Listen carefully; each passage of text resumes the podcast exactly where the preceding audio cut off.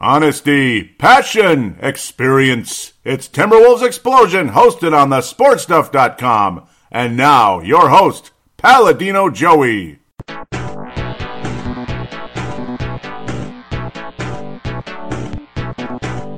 Hello again, Timberwolves fans. Are you ready for the explosion of Timberwolves basketball? I am your host, Paladino Joey, or Joey Awajan. Timberwolves Explosion is available on the sportstuff.com, iTunes, Stitcher, and Double Twist. It's a pleasure to be back on board once again today, as the Timberwolves indeed went 2 and 2 last week. Not bad. Um, nice to have things heading a slightly better direction. At least you have a 500 week. Didn't like the way uh, certain games went, like uh, the Utah game and the Washington game. Very winnable. Uh, the Wolves could have won all four of these games, maybe three of them for sure. But oh man, uh, I don't know. Just things just didn't things just didn't work out, and we'll talk about that right about now. We'll start with the Washington game Friday, January the 6th. The Wizards win 112 to 105 in a game. Andrew Wiggins was fantastic. He played more like Andrew Wiggins, he, the way he was supposed to, attacking the rim, making spectacular dunks. One of them from the baseline. I couldn't believe it. It was Dominique esque, and you're going to hear that name a couple times on the show today for good and bad reasons regarding uh, our buddy uh, uh, Andrew Wiggins. You're also going to hear about Brandon Rush a little bit for the first time in a while, as Rush got a little burn in this game.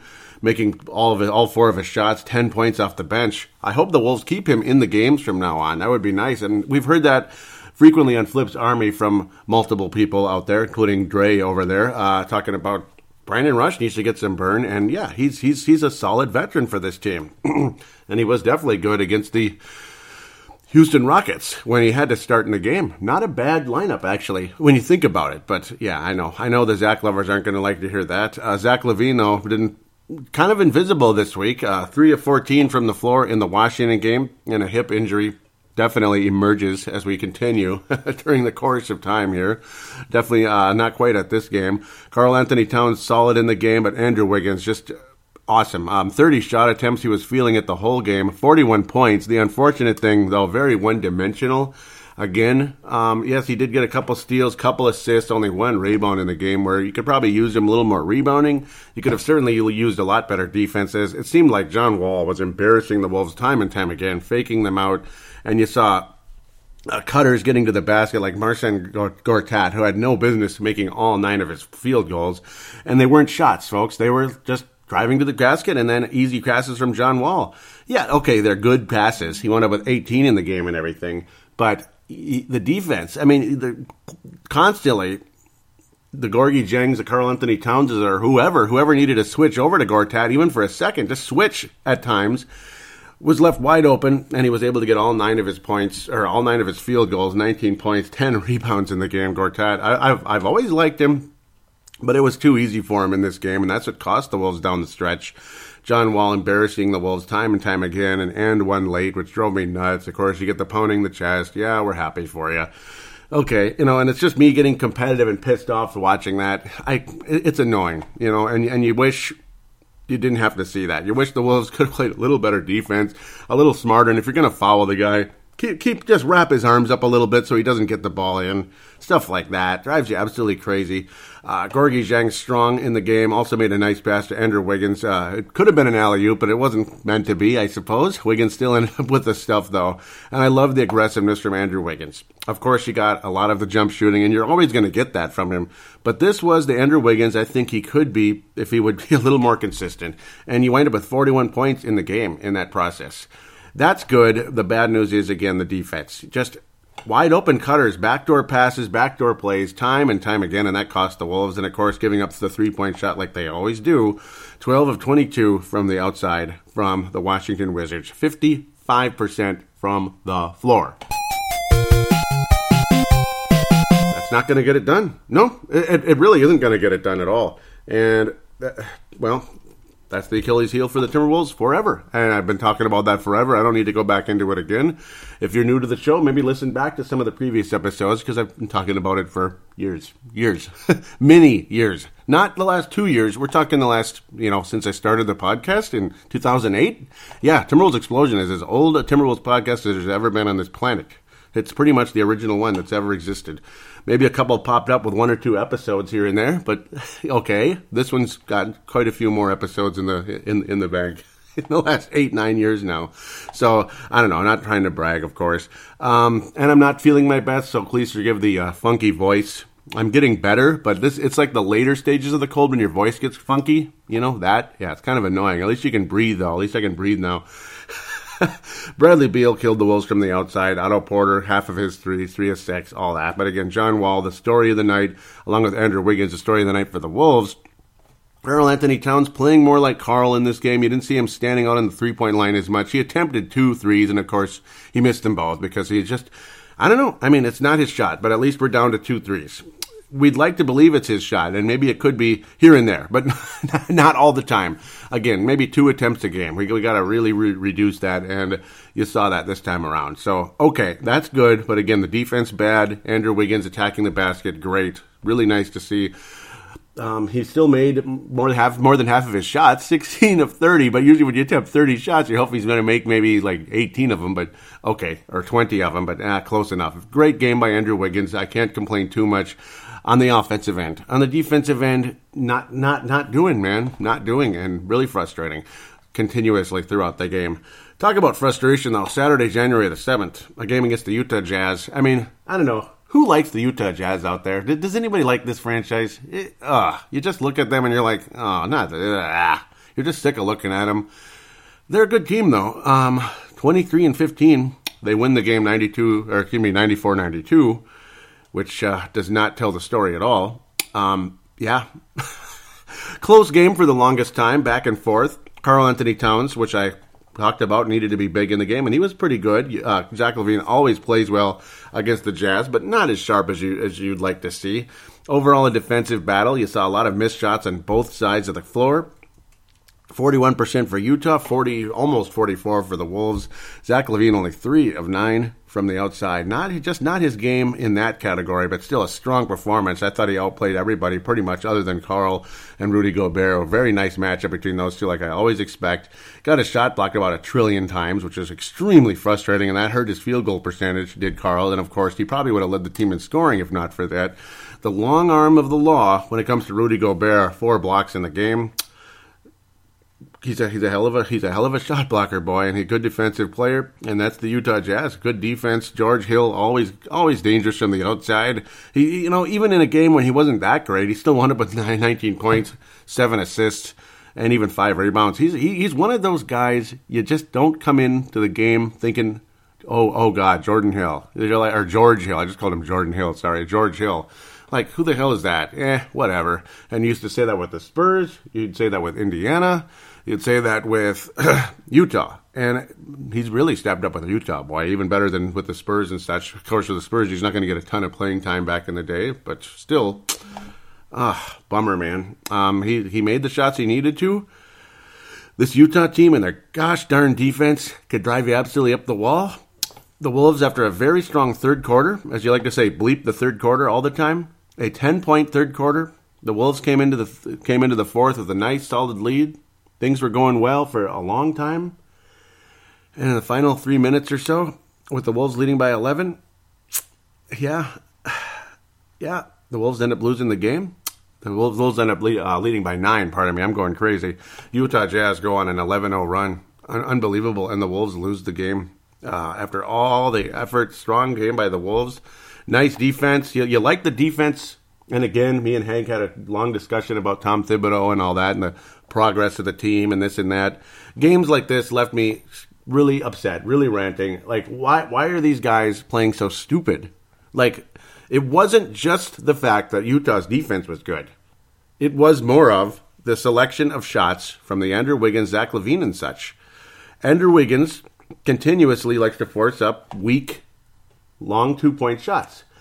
He can hit a turnaround fadeaway, but you don't want to do it all the time. You're not Michael Jordan at 32. When Michael was 32, he had that shot down beyond belief and better than anybody. And plus, he was Michael Jordan, right? Andrew Wiggins is 21. You can shoot that shot sometimes, but if that's like the only shot you're going to do rather than be aggressive and attack the basket, and if you're going to miss the free throws when you do get to the charity stripe, which he did again multiple times, especially when you needed it most and during the, that late run in the game in that fourth quarter, Three of seven from the line. Unacceptable for me. I couldn't stand it. And luckily, Karl, only two three point attempts again. Good. Um, but the shot selection from the Andrew Wiggins and Zach LaVines of the world, and even Ricky Rubio, not the shot selection, but decision making down the stretch in this game, were unacceptable to me. And that's what led me to a huge rant when kind of back and forth. Uh, me and uh, Hank McCoy, it wasn't a fight. It was more of just like, this is unacceptable. I, I can't take it anymore. I, I started losing it. Um, I got some responses, not negative ones, more of like, just, hey, it's all the Wolves' fault, blah, blah, blah. And I was cursing out about the Utah a little bit, just how frustrating they are to watch and the freaking defense and everything. But, uh, but, um, mostly, yeah. We'll we'll talk more with Hank McCoy and the fan interaction. Of course, the courtside podcast. We'll talk about that in the third segment as well. Um, but again, the poor shot selection, and it's like this kind of decision making shouldn't be happening for a team that is well coached. If you're well coached, you shouldn't see this type of stupid decision making. We can talk about their youth all we want. They're 21. I get that. And we're going to be hearing about that when they're 22. And we're going to be hearing about that when they're 23. Eventually, okay, that needs to stop. We don't need to hear that about that anymore. And we need to start seeing smarter decision making. And that can fall partially on the coach. Sometimes players are unteachable. I think sometimes Shabazz Muhammad is a little bit of unteachable to him when he just continuously gets offensive fouls. And sometimes it's like, that's just who he is, and he's big, he's a big guy, and when he hits people, it's obvious, blah, blah, blah. But I, I don't know. A, a lot of that's poor decision making and low IQ. Zach LaVine's, you know, decision making on the final play was sickening. But not, not even that. I mean, just time and time again, Rubio, I don't know what he was thinking in some of these plays. Yet at the same time, you, you had a jump ball situation, Karl Anthony Towns and Gobert the ball's tipped. Bjelica just falls over. I don't know what happened there. Ridiculous. Luckily, Zach LaVine recovers the ball. Thank God in heaven. And he just holds the ball. And of course, the Wolves trail by two at this stage after Utah had taken the lead for the first time in forever. Yeah, and I mean forever, since long, long in the first ha- the first half. Zach LaVine just holds onto the ball forever, and then oh crap, what am I thinking? Launches a long two, and what happens? Of, of course, it misses, and the Wolves lose the game and it's an 11-0 run to end things. And it's like, oh well, Utah's so good, and blah blah blah. Derrick Favors, nice game, and yeah, he was okay. Not not the greatest game ever. Seems like a really nice guy in the little interview at the end of the game there with Marney Gellner. nice. Eh? Seems like a cool guy. I, I, wouldn't mind bringing him on the show one day. You know, just just because. You know, just to have him on. Maybe if the Wolves are going to play the Jazz or something. Who knows? I I got to get guests on here sometime, especially if things things uh, change a tiny bit. A little teeny changes in the model of the show one of these days. One of these days. That's just hints that could happen eventually.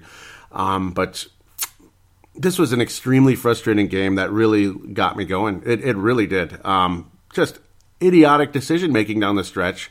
And you only went up with 92 points in a game. You probably should have scored 100. I mean, just, you know, just we should have been able to parallel with this Jazz team the, at the end there in that fourth quarter, and we couldn't get it done at all. Uh, it's one thing if you give up a few points in that fourth quarter, but to just kind of stop scoring, make stupid ass decisions, and make and have horrible defense in the game when you played good defense the whole game, you just let them score on you when it when it matters most. Uh, just sickening.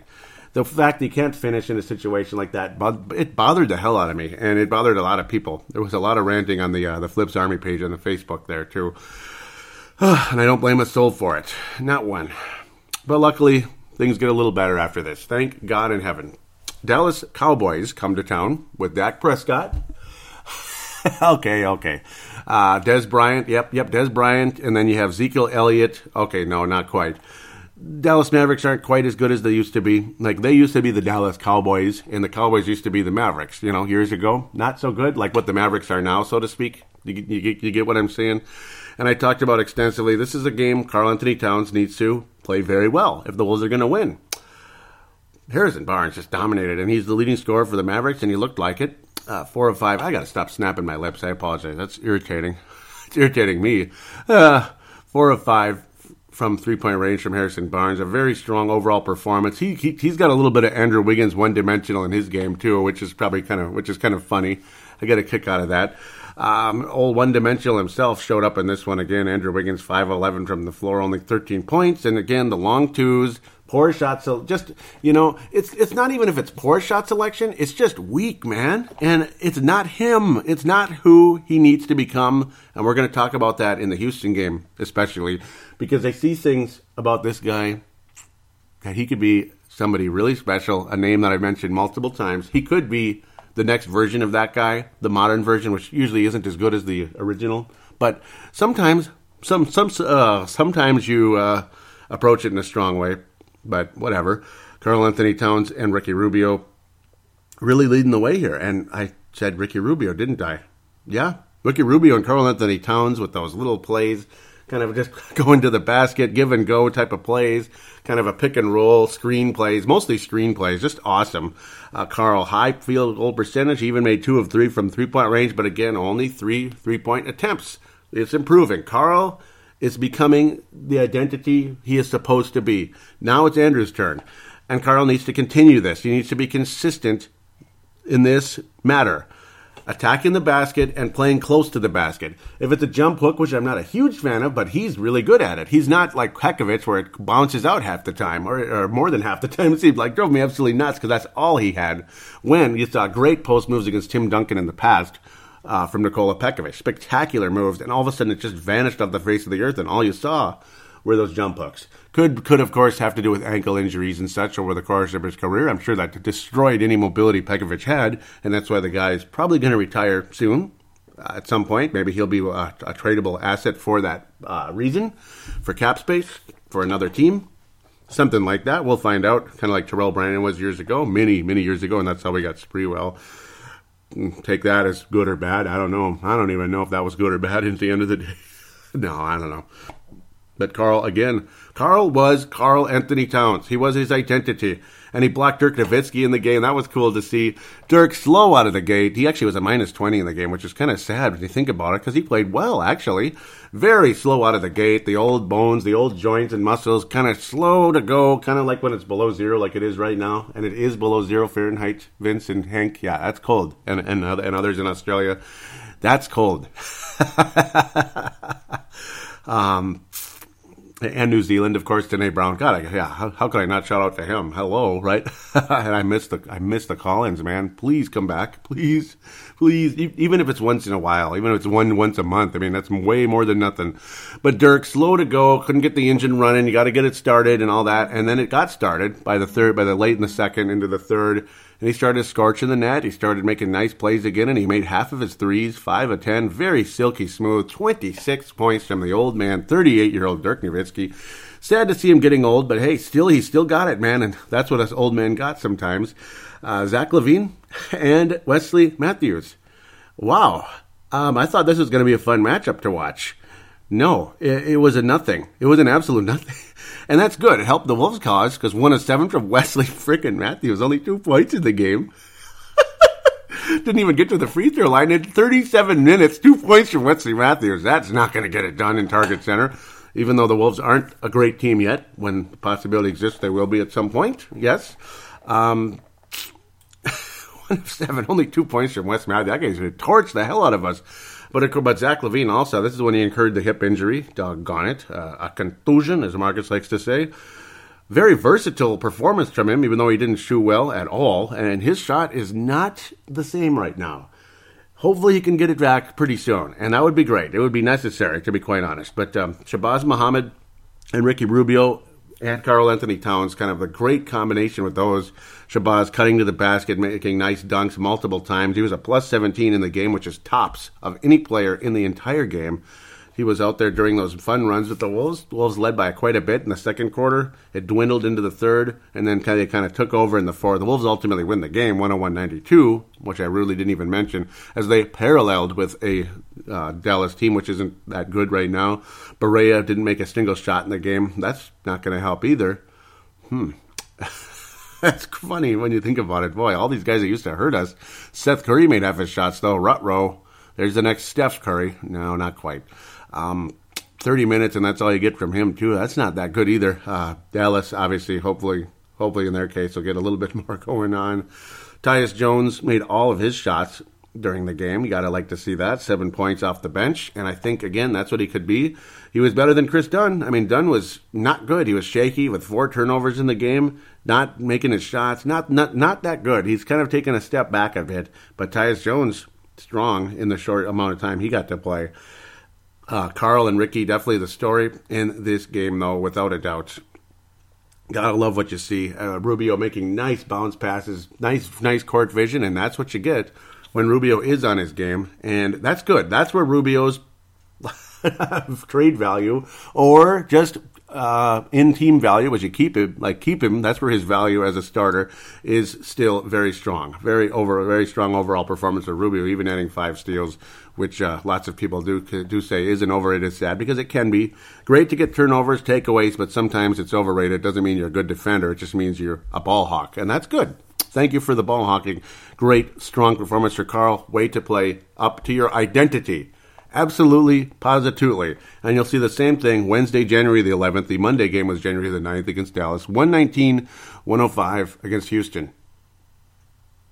Who who won the game though? Was it Houston or the Wolves? Yeah, that, that Houston won, right? 119 105. That's Houston, right? No, the Wolves won. That's right. You you know they did. Yeah, you know they did, right? No, yeah, they did. I won't say you know they did, but they did. Uh, Wiggins very strong first quarter. Yeah, yeah, 15 points in the first. I appreciated it. Very strong overall.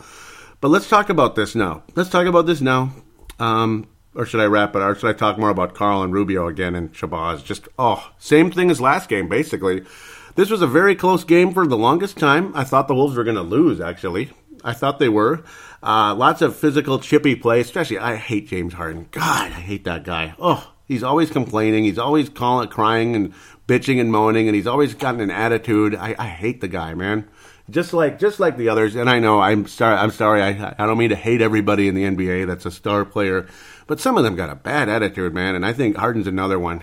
Even though he's a great player, yes. Uh, luckily, he was sloppy down the stretch, and the Wolves took over. But for the longest time, I thought the Wolves. There's no way they're going to win this game.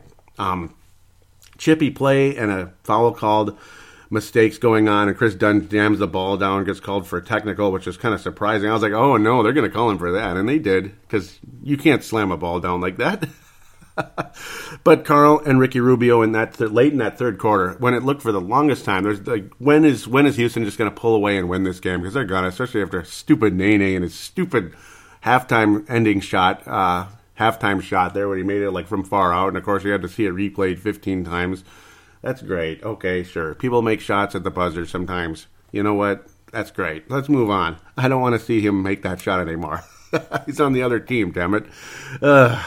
Rubio did not shoot well, but he got to the free throw line. He was very aggressive, and he wound up with 17 assists in the game. Thank you very much. And that's literally what they sounded like. You know, like a dime, da-dun, da-dun, da-dun, you know, the little gold coins in Mario. Yeah, that's exactly what that was.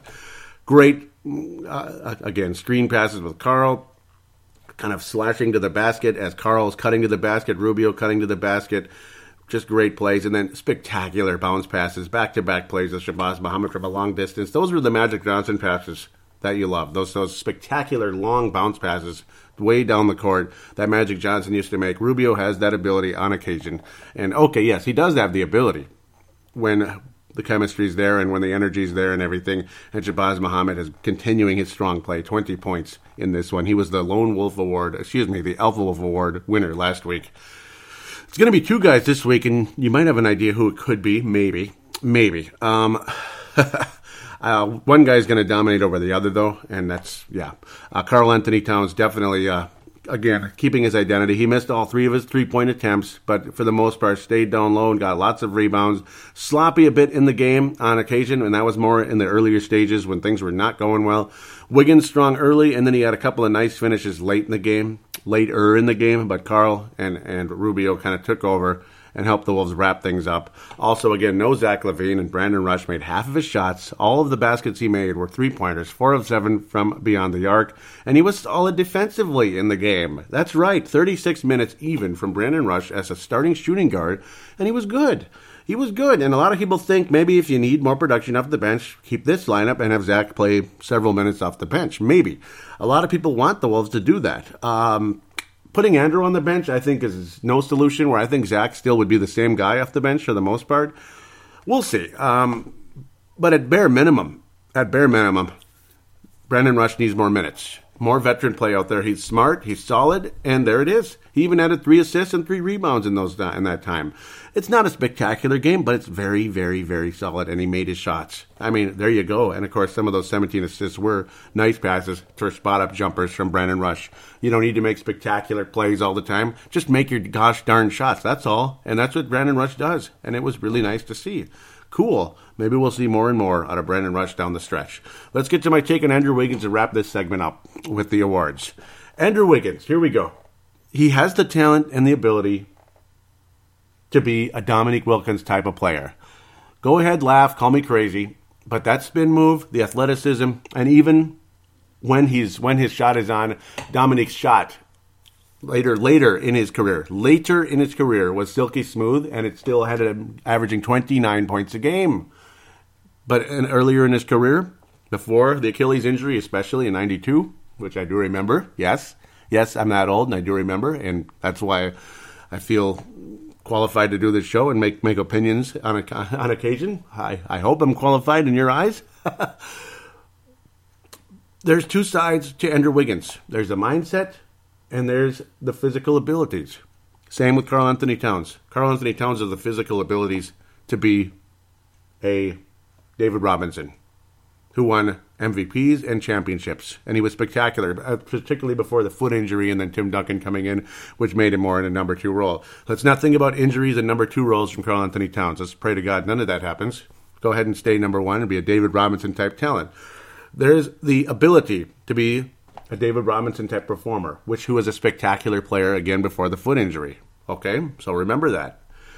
On occasion, he has that mindset of a Chris Webber, who had some moments, but was never a spectacular player and never was going to lead his team to a championship. He had some good seasons, but was never what a lot of people hoped he would be with those because he was constantly staying outside the arc. When he's not, that's not that's not the overall talent. That that's not that's not you. Oh, that's not completely utilizing your talent, optimizing your talent, your abilities. So mindset, Chris Webber, talent, ability of David Robinson, and now he's playing more like the David Robinson again, blocking shots, playing defense, getting rebounds, and of course staying inside. And you got a, a field goal percentage that looks just sparkling. I mean, ten of seventeen, and you had a fifteen of nineteen the other night. That is a David Robinson type of guy. And it's not like, okay, he's the next David Robinson, he's the next David Robinson, he's the next David Robinson. Well, let him be Karl Anthony Towns. Shut up and stop comparing him. It's not about that. It's about play like the play, play like the better one. The better one, man. Play like the better player. Play at the ability that you have, the capabilities you have. Play up to your capabilities is the main topic here. Andrew Wiggins has the ability to be a Dominique Wilkins talent when he drives the basket and he's aggressive. He has the spin moves, the athleticism, and hopefully he continues to bulk up. because he he has the ability to be that kind of guy. And of course as he ages, he can he can continue. I mean, I, I, that jump shot is just going to get better and better as he ages, and he just he keeps playing the game and obviously practicing over the many many many years. That jump shot's going to get silkier and silkier, and you're going to see something but utilize the athletic ability you have right now and go out there and be that type of guy because you have the ability to be a Dominique Wilkins type of player. But he plays with the mindset of a Rudy Gay, and that is not what you want to see. The, just the regular long jump shots, and even Rudy Gay is more aggressive at times than Andrew Wiggins. But I'm comparing him in a sense of maybe even like a Grant Hill post ankle injuries, where it's just mostly jump shots and they don't all go in, and you're just a 21, 22 point a game guy when you could be a Dominique type of talent. And that's what that's what I'd like to see out of Andrew Wiggins, and I do think he has the ability. It's a matter of the mindset. It's all in the head. It really is. Both of these guys. Could you imagine a Dominique Wilkins type and a David Robinson type together? What they could do in this league, and then you add a, a, a, a Zach LaVine, who we'll talk about what he could be later on at a later date. We're not going to get into that now for for uh, sake of time. I'm really making a long segment here, longer than I expected. But I have a lot on my mind here, and this is what it's all about. Utilize your talents, and this is this comes on the coach. This comes on the players. Recognize who you could be. It's like you sit down, you watch what Andrew Wiggins could be very closely, You see two. You see two people there, and even Karl Anthony Towns. You see two people there. Two. You see Chris Webber. You see David Robinson and Andrew. You see Dominique Wilkins, and you see Rudy Gay. Which one's the better player, and which one do you want to be? That that's up to you, my friends. That's up to you. Okay, Andrew and Karl. That's up to you. Truly. Awards. Let's move. Almost a half hour point. Holy moly, man! That's a long first segment. Long. We got to get things moving here. Um, Alpha Wolf Award, Karl Anthony Towns with Ricky Rubio holding another one next to him. Karl Anthony Towns, a little bit stronger official overall version of it, but Ricky Rubio is going to get mentioned for it as well. Alpha Wolf to Karl and Ricky Rubio. As for the Johnny Flynn Memorial, I guess it's Bjelica. I mean, I'm not liking what I'm seeing. He, you know, his stats were good in the game, but he stinks. you know, okay, he had little putbacks in the game and he made some free throws, but just uh, those ugly three point shots. I'm sick of looking at him. Over four, can't stand it. And it's that's basically what you see out of him on a regular basis. And I'll continue to question Thibodeau on this one. Jordan Hill and Bjelica. You know, a guy who may want some veterans in there and is talking about veterans when you have one on the roster. Is Jordan Hill that awful that he can't get minutes ahead of Bjelica? It, really? Is he that bad? Is he that bad? Or is he secretly injured, super duper bad, or what? I, I don't know. Fill me in on that one. I, I don't understand. You want to have a short bench, like uh, Darren Doogie Wolfson mentioned about uh, Mr. Uh, Thibodeau with myself and also on a Scoop podcast? Okay, shorten the bench and play Jordan Hill. That's right. Wrap things up, come back, let's preview some games. Let me see. Should I be the good one or the bad one? Seems like a pretty easy choice to me.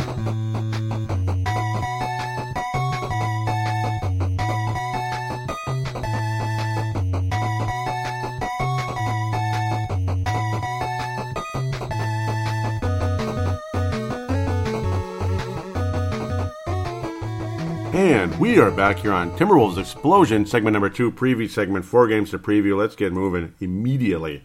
The Timberwolves will host the Oklahoma City Thunder on Friday, January the 13th. Friday the 13th, watch out for Jason Voorhees, but also watch out for Russell Westbrook. Good luck with that, though. Triple double, Oscar Robertson, blah, blah, blah, blah, blah. 10 rebounds, 10.7 rebounds, 10.5 assists, 33 points a game, just about after that Victor Oladipo start drop off, but still a nice guy off the bench, or not off the bench, a nice guy, a nice number two guy is what I'm trying to say. 16 points, that's not bad. Again, more reason for uh, Mr. Kevin Durant to stick around and have another go at the Warriors. Again, I still find that to be just a BS decision by uh, Mr. Kevin Durant. Could you imagine Victor Oladipo was your third option? You still got Enes Kanter and Steven Adams. What's wrong with you? What's wrong with you? Um, this could have been a very good team, and it's a shame. Right now, they're the sixth seed in the Western Conference. I'm not a Thunder fan. I want to kick their ass every time we play them. But you know what? I'd rather see them beat the Warriors. You know what I'm saying? Hard, high, hardcore, man. I'd rather see them beat the Warriors. The Wolves matchup against this club, not my favorite matchup. Um, last time around wasn't the best. It, it, you know, the well, yeah, the last couple of times actually, the Wolves lose 112 100 on Christmas Day. Yep, not not the best game you ever saw. In fact, the Wolves are almost never in it. But you got to see Jordan Hill, huh?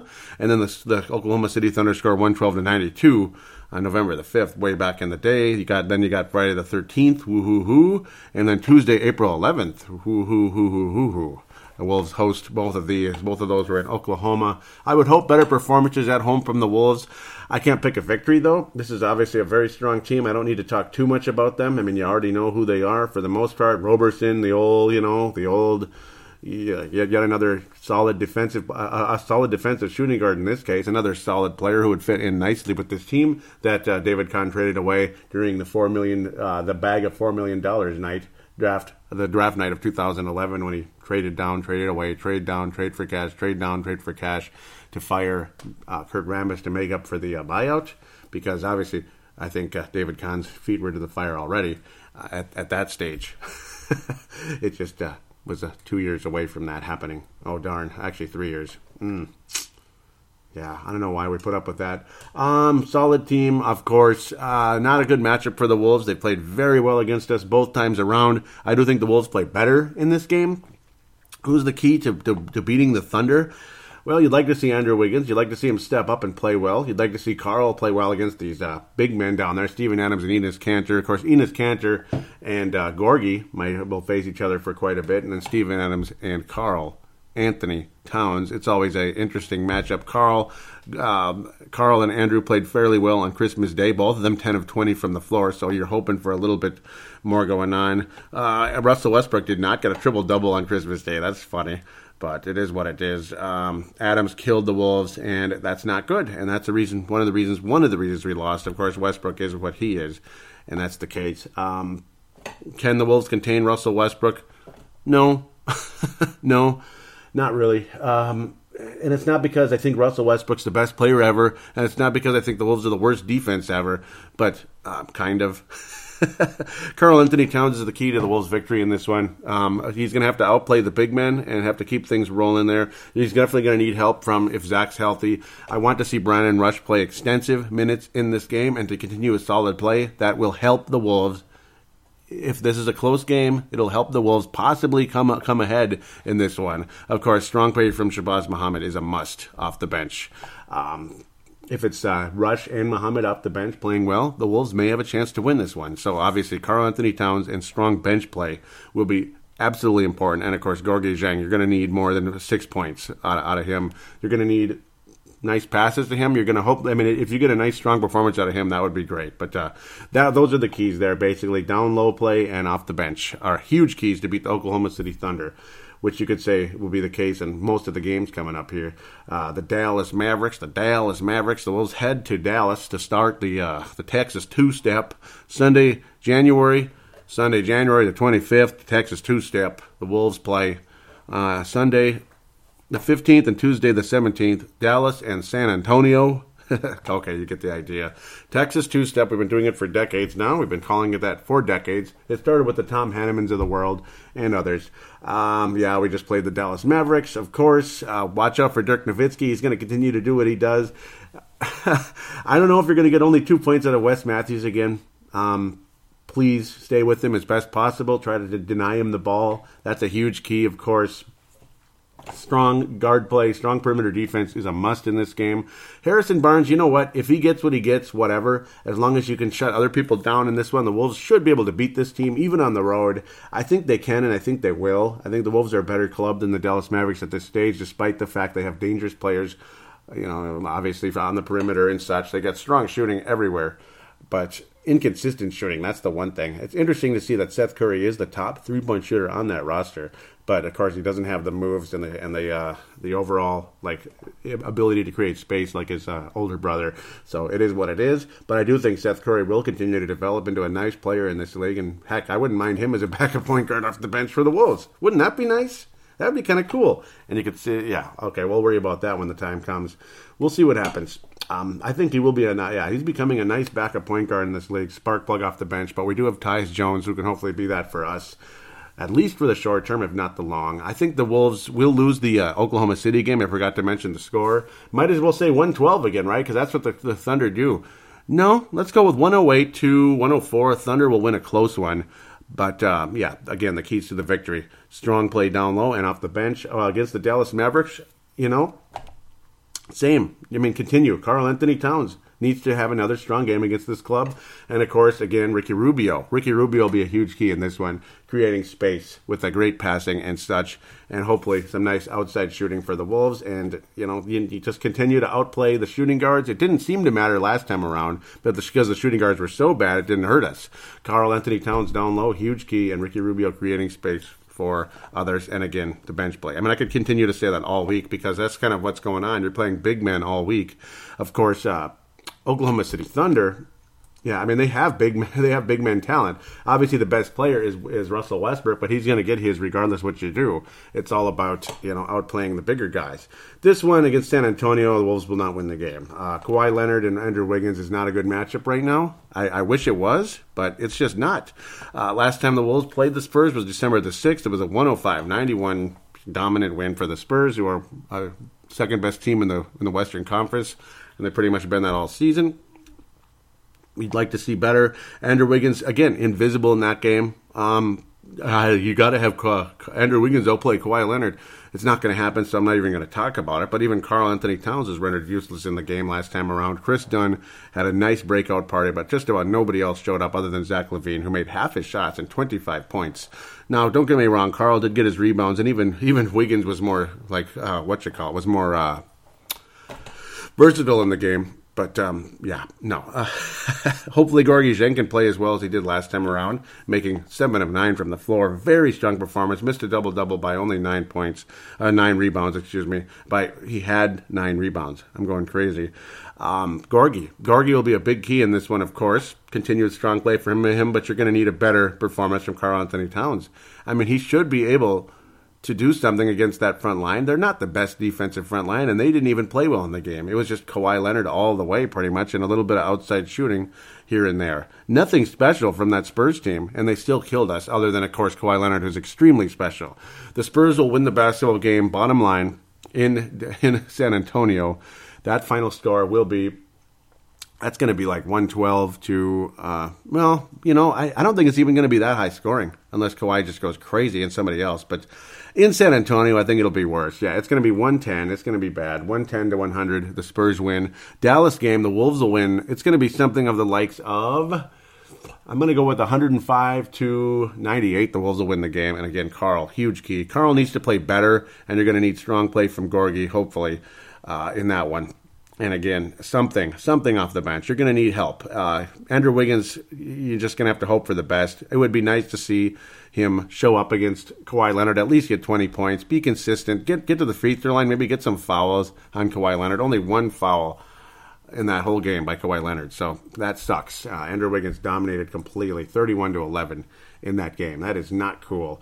Wolves head to Clipperland, or actually they host them, I do believe. Nope, they do head to Clipperland Thursday, January the 19th, as we wrap up the previews. I hate this team. Nobody likes them. They're not the top team in the West. They're not the second best team in the West. And Blake Griffin's hurt again. Surprise of the decade. What a shock. Just stunning that Blake Griffin's hurt. I, I can't believe it.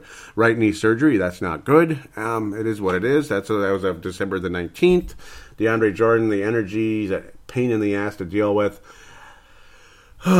Boy, the Clippers scored 119 points on November the 12th. The Wolves managed to get 105 but lost big time. Um, this is a Thursday game, and that's a TNT game. That's cool. So we will be on national television against this club.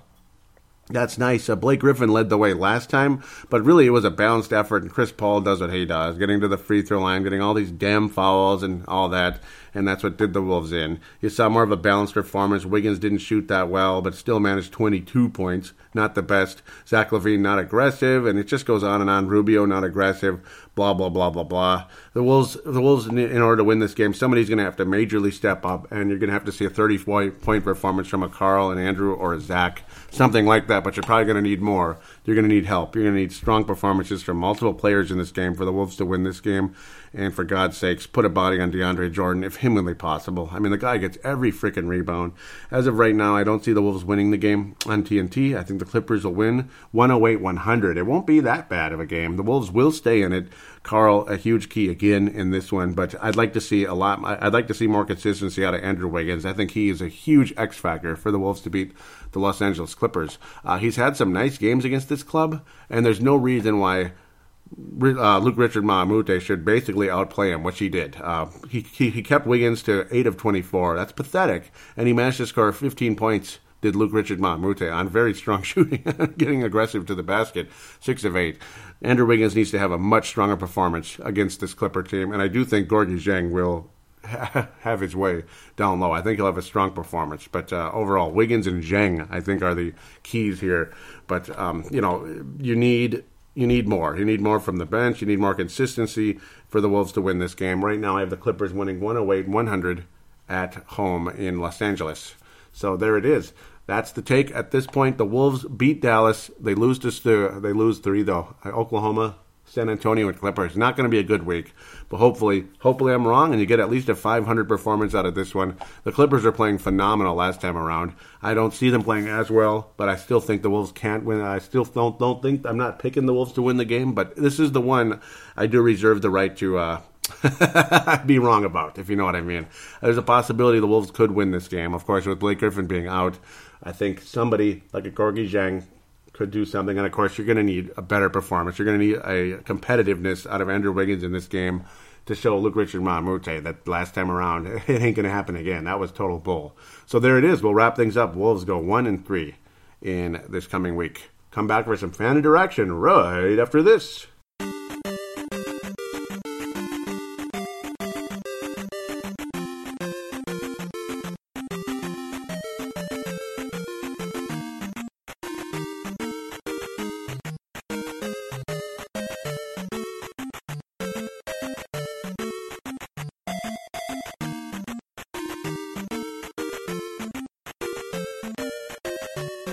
And we are back here on Timberwolves Explosion, third segment, fan interaction. Let's get rocking and rolling. For the Twitter account, it is at Wolves Explosion, at Wolves Explosion, because Twitter, or because Timberwolves Explosion doesn't fit on Twitter. So there you go. Thank you guys so much for the retweets. Levi and Tanae retweeting the last show, one ep- uh, episode 186, two steps backwards, including Vince Germano. Thank you guys so much for that. I deeply appreciate it. Um, looking for some back and forth here. I don't think there's too much actually. No, um, I had a conversation with uh, where'd it go? Uh, with Hipcast a bit because last time around the show you may have noticed the show pop up and disappear and all that. Uh, and it had it took forever to transcode too. It didn't come out until Friday at some point. The transcoding was stuck, so I had a conversation back and forth with Hipcast, and they were very friendly about it. They respond right away on Twitter, which I deeply appreciate. And eventually, the show did get transcoded. See, what happens is you upload the show onto Hipcast. This is what the, the site we use to get the show onto iTunes and everything else eventually, uh, like, like Double Twist and Stitcher and all that. But uh, it goes onto Hipcast, and then they transcode it out there, out there to the uh, the cyber world. You know, like uh, you know, again, like the applications of iTunes and all that. So it transcodes, and then when it's done, then it's on iTunes, Double Twist, Stitcher, all that good stuff. So there it is. That's what took place. So it was stuck in the transcoding stage, and that's where the problem was. That's Twitter for now. Very quiet. Um, Timberwolves Explosion, the Facebook page, a little bit different. Going to give a quick shout out to Flips Army. Got to do that. Got to appreciate it very much. Cock like to talk uh, during the in games and such Sometimes I get vulgar, not towards people, but towards the game and the frustrations and such. Just is what it is. Great page, uh, started by Trevor Wickerin and others. Thank you so much for allowing me to post Timberwolves Explosion on the page. The least I could do is give you a shout out and encourage others to join your page. Please do join the Timberwolves Explosion page. It'd be greatly appreciated. Facebook.com forward slash Timberwolves Explosion. All this information will be in the uh, show description on iTunes, Stitcher, and Double Twist. Um, see if any responses to the last show. A little bit here. And I was, yep, I was talking about the uh, situation, and I got a couple likes for it. So, no responses officially on the last show, but I did hear that uh, Vince loves the show. Thank you very much. I loved that last show; that it was really good. So, thank you very much. That was in a private message. Um, see some conversations here in the visitor posts. Hank McCoy making things quite interesting. I don't know why I didn't click like. My bad. Um, yep, I was talking about Hmm. Oh boy. Yep. I was. Uh, he was. Uh, Hank was saying this is, of course, the Courtside podcast. I encourage you to check that show out on iTunes and Podbean out there. Both of them are applications you can use on any smartphone, smart device, tablet, whatever that's out there. Um, and you're. I also encourage you to join the uh, subscription for the one year uh, one year subscription, twenty dollars to listen to the premium shows, and then there's free shows also on Podbean. They all all the free shows are on iTunes, and then Podbean has the free shows and the premium shows. So you buy your subscriptions through Podbean, but uh, if you just want to check things out first via iTunes, that's there too, and of course Podbean, blah blah blah. Let's continue. Hank McCoy says, and of course Hank and Vince Germano, great uh, hosts, great show, highly highly uh, recommended, and of course they're very very good people as well from Australia. Hank McCoy from from uh, Sydney, Australia, and Vince Germano from Melbourne, Australia. I've known them since 2012. Thank you guys so much. Um, uh, Hank says, forgot to mention this last week when I re- when I was reminded when I watched the Wizards game. Great to see Brandon Rush in the lineup for Coach Thibs he's had a rough few years playing behind guys in the Warriors and then a torn ACL, but he's looking quite good so far from what I've seen.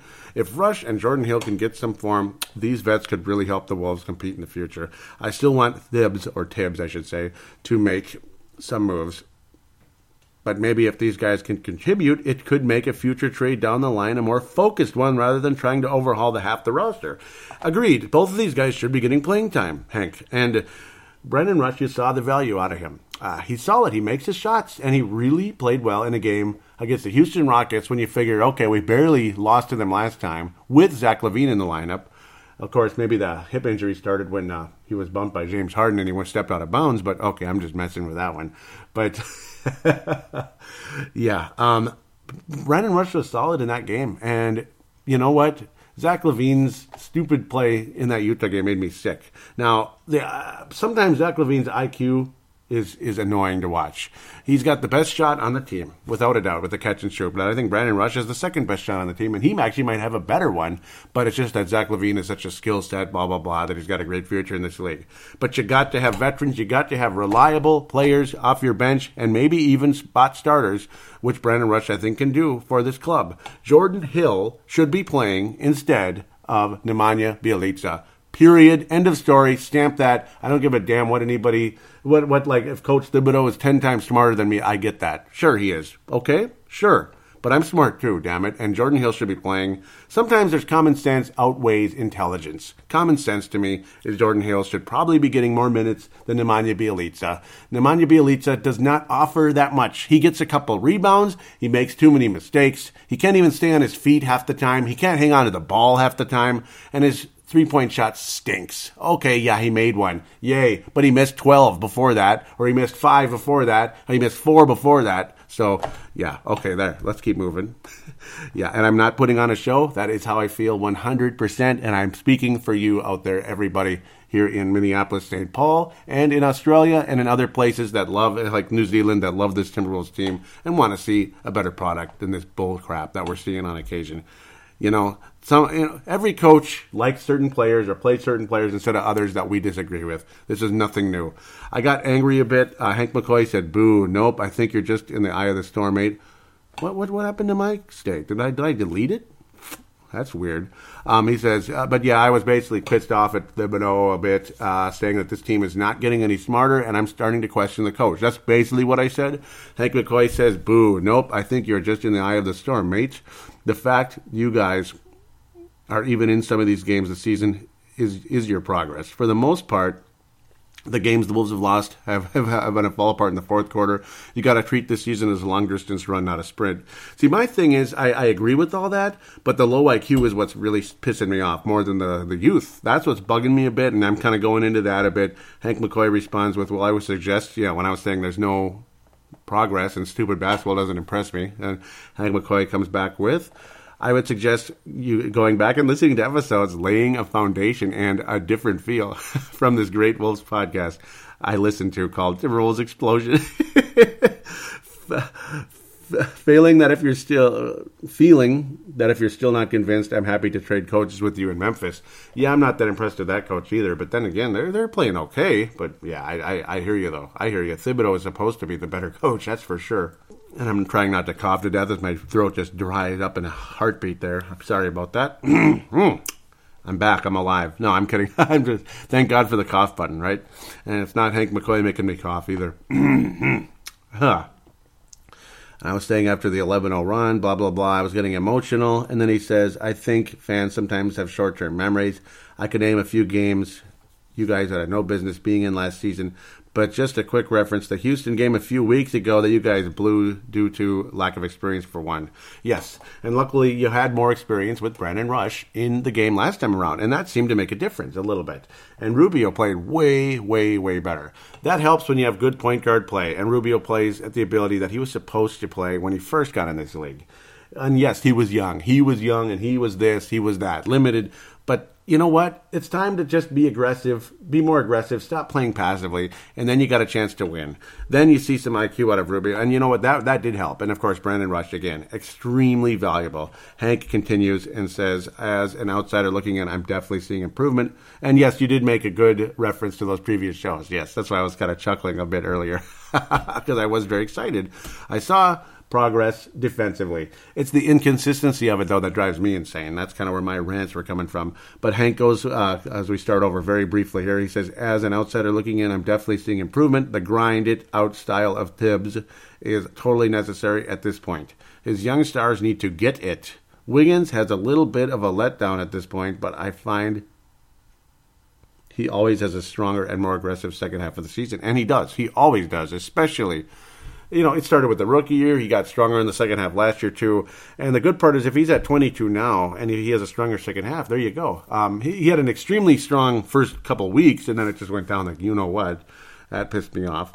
Um, I was saying I appreciate you and all that, and yeah, I agree with a lot of that and how Wiggins is hot and cold. Hank says I'm just of the opinion if Wiggins could have came into this season the way he went out last season, the record would be would reflect differently. Absolutely, it would. But he's getting a great education at the moment of what it means to be a superstar in this league. Effort and consistency. Absolutely, effort and consistency is the uh, bottom line for the future of this team. One hundred percent. Um, Hank McCoy has a trade machine idea coming up. We'll get to that in a second.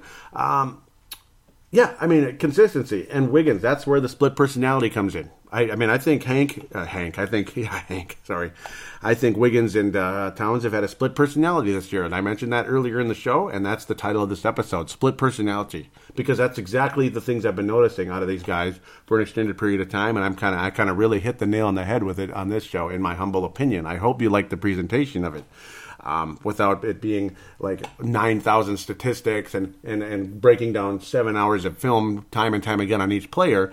But I'm, I've been breaking down what I see. I watch, I watch closely, and I study. I sit and study like I did years ago in Target Center from uh, up in the upper deck, but still a very perfect view, though. Not obscured at all, and I could see stuff develop, and I learned so much about basketball back in those days. So let's continue. Hank McCoy says, just in regards to our talks over the past few weeks about trading a guy like Rubio to help the betterment of the team. I thought I had a be- I thought I had better back it up with an example of my own. Things to note: this is just a bit of fun. No one to get their undies in a knot. So yes, it's not like yeah, trade Rubio now, get him the hell out of here. Not necessarily, but hey, his uh, trade value is probably kind of getting kind of high. He says uh, he said also you would have to find the right team to trade with. I'm guessing a team that is still trying to find itself in the middle of a rebuild. Sometimes in life you have to give up things you like in order to better yourself. In this case, Gorgui becomes expendable. Uh oh. well, we'll see what it says here. I'm still. Sometimes in life, yep, I already read that. I'm not taking into account draft picks. This is just player for player, and I agree. Well, yeah, I'm basing this trade off everything I've heard from Coach Hibbs this year. He wants vets and needs stoppers. The Suns get Rubio, Aldrich, Dieng, and Payne. Wolves get Tyson Chandler, Brandon Knight, and PJ Tucker. Hmm. Hmm. Hmm. Hmm. Hmm. Hmm. Chandler, I, I, don't know how much he has left. He, he's all right. Great rebounder, shot blocker. The athleticism is gone. Um, he looks like a caveman. Brandon Knight, I like a lot. Some people in town don't like him. PJ Tucker is solid. Nothing great. I don't know. I don't know. It seems kind of. I don't know. It seems kind of expensive. You're, you're getting veterans in return. I'm kind of neutral on this one. I really like Brandon Knight a lot. Losing Dieng would kind of suck. Uh, Aldrich and Payne are kind of you know at the at this point whatever. That means hopefully playing time for Jordan Hill. I wouldn't mind throwing in Bjelica and then trade, just get him out of here. But I don't know. Maybe just keep Bjelica as insurance um, in case of injury. But then again, Bjelica probably have to play now. If you trade Dieng, hmm, well, you have Chandler and Towns, I guess, down low. Okay, so there you go. And then Jordan Hill would have to play. He has to play instead of Bjelica. Coach, uh, Coach uh, Thibodeau, please. And PJ Tucker's a solid uh, forward off the bench there, small forward type of guy. So I'm kind of neutral. I, I don't know. I don't have a black and white opinion on that one. Other than I'd hate to see Dieng go. I really would. Um, I don't know if we're close enough to make a move for Chandler. You know that that's. I'm kind of leaning like yeah. I, I'm having a hard time with that one. Dieng, yeah, just I don't know. I'm having a hard time letting go of Dieng, and depending on what you're getting back, like if it's you're getting like a big, big, big, big player like a Butler, and Dieng has to be a throw, uh, has to be part of the deal, that might make me think more. Um, here we go. This is the Garnett thing with the Clippers. You know, I guess we'll wrap the show up with this. I might as well, huh? Because I kind of had a different take than a lot of people in this town because I because I always do. Because this town worships star players that they that they like. You know, you like a guy, you worship him, you just refuse to look at two at both sides of the equation rather than just yeah oh oh, oh Taylor's evil and Garnett's the Garnett's God you know? Wrong wrong wrong. Okay let's read what Hank said before I get going into it. He says forget the team's record. If there is one thing to be mad about this season it's the Wolves dropping the ball on this Sure, Doc Rivers has connections to KG from the 08 championship and all the years in Boston, but the Timberwolves just had Garnett in a uniform. Look at ya. Kevin Garnett hired by the Clippers as consultant. Yes. Kevin Garnett has been hired by the Los Angeles Clippers as a consultant, and it's kind of sad that I'm mentioning it now, but I guess, you know, there's just, you kind of got to get into more of the current stuff with the Wolves going on. Of course, this is not Wolves related anymore. It should be, because, and it is Wolves related. Yes, it is Wolves related at the end of the day. I'm just saying. Um, but like, yes, the Wolves should have Kevin Garnett around as a consultant. Without a doubt, he should be a consultant. The question becomes what happened in the sit downs with Glen Taylor and Kevin Garnett? What happened? What was said? Um, Garnett has a history of getting pissed off. He does.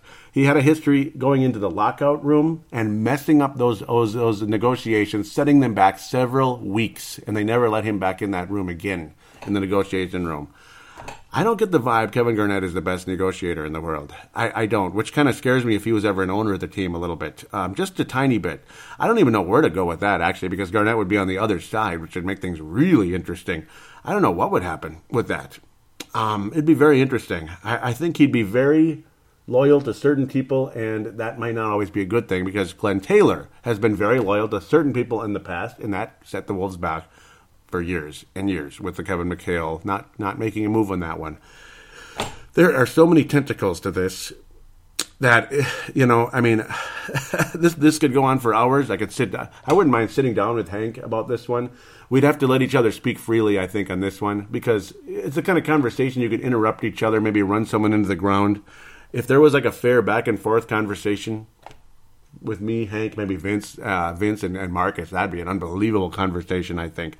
Um, me and Marcus are both, I think, in agreement on, you know, Glen Taylor has many faults, many, many faults. Again, being way too loyal to the Kevin McHales, um, maybe at times disvaluing things a bit with Garnett on occasion, maybe uh, not being as open minded about having Garnett being a part of the uh, the front office as Flip Saunders was. But there has to be a but here. There are two sides to this. Glen Taylor's attitude to this might not have been as good as Flip Saunders, and it probably wasn't. It's evident. But Kevin Garnett seems to have the personality when he doesn't get his way about something, he just he gets pissed off and turns his back and that's it. And he holds grudges for years and years and years and years and years. We're talking many years after the trade. Kevin Garnett was asked, Would you like to come back to Timberwolves? And he told the reporter, F no. And I'm not saying F, he said the whole word.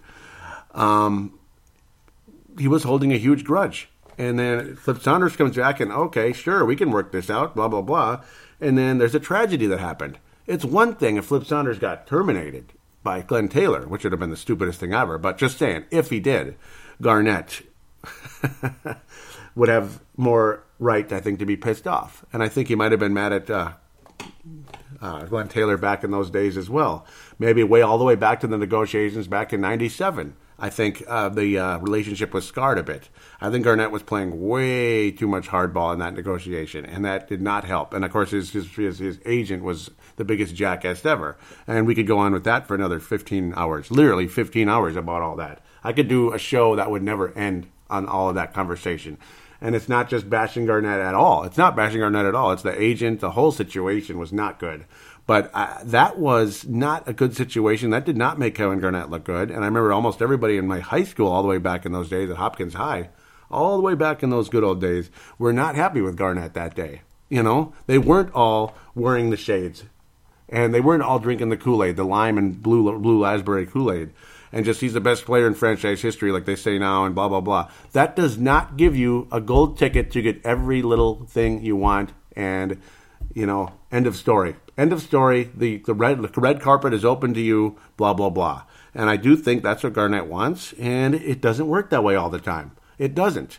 Um, I don't like his attitude sometimes, and uh, he just he, he gets So, so the loyalty might not be as perfect with Glen Taylor as it was with Flip Saunders. So then, what does he do? He runs over to Doc Rivers, where the, that that's the next guy where he was loyal to in Boston, and that's good. That's fine. Um, I know I'm kind of rolling all over the place with this, but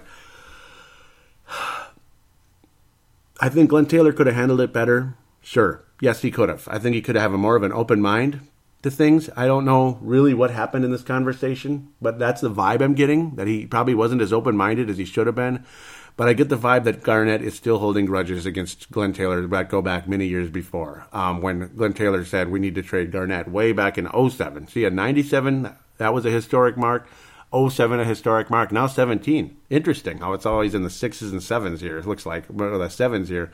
Another move here now over to the Clipper land, and we'll see where things happen with that. Um, nobody wanted Flip Saunders to die. Nobody wanted that man to die.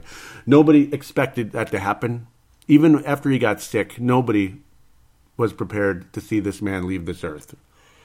Uh, I don't know. it's a shame to see things head the way they have, but there's always a chance someday. If Garnett could please, please, Garnett, open your mind too. Open your mind, open your heart to things too. Glen Taylor, should open his mind, and maybe we'll have a new owner and things can change one day. Because Glen Taylor may want to sell the team at one point. Because now he can, because the value is way up with the new TV contract. That's why Flip encouraged him to stick around. Yes, you can see through that pretty easily, can't you? Now you can see why. Because Taylor was almost going to sell the team about five years ago when Flip before Flip came. Um, it's an interesting conversation. We could go on forever with this. Uh, Garnett needs to be he needs to soften his heart a little bit. I think I think he's a little bit hard headed at times, and I think that's not good. Um, I think Thibodeau needs to soften up too, and I think that may have been something that wasn't. I don't know. There was a disconnect somewhere, and Garnett seems like the kind of guy.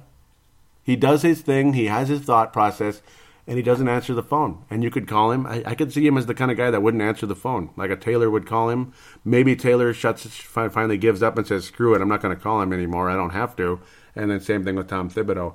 Um, and of course, this new uh, front office. I've not heard good things about that either with uh, Sam Mitchell and such.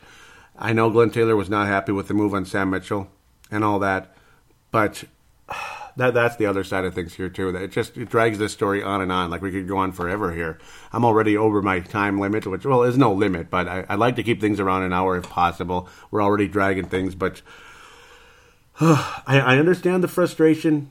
I, I just wish, I wish both sides could could open their minds, soften their hearts, have a real conversation, maybe have a real long conversation. But as of right now, that's not going to happen because he's a member of the Los Angeles Clippers organization and we'll have to continue this subject later because it, it's going to come up again. Absolutely, there'll be more conversations. We could even talk about it on the next show. Uh, Garnett will always there's always an open door to Garnett conversation on Timberwolves Explosion because yes, he's he's been a part of the organization on and off during the last 20 years. So 22 years, pardon me. So we will uh, wrap things up here. I want to thank you all very much for your loyalty to the show. Those of you out there that if you could please write a review for Timberwolves Explosion on iTunes or Stitcher, I would greatly appreciate it. It only helps make this show attractive to new potential listeners out there. Please tell your friends about the show. Keep spreading the word about Timberwolves Explosion. This is not a Kool Aid drinking show, but uh, it's not a Timberwolves hating show either. I mean, this is a show with a host that wants to win and wants to win and wants to win and wants to win but I also do recognize that things take time, and they always do. And you can't have a team go out there and win 20 championships in 20 years. Of course not.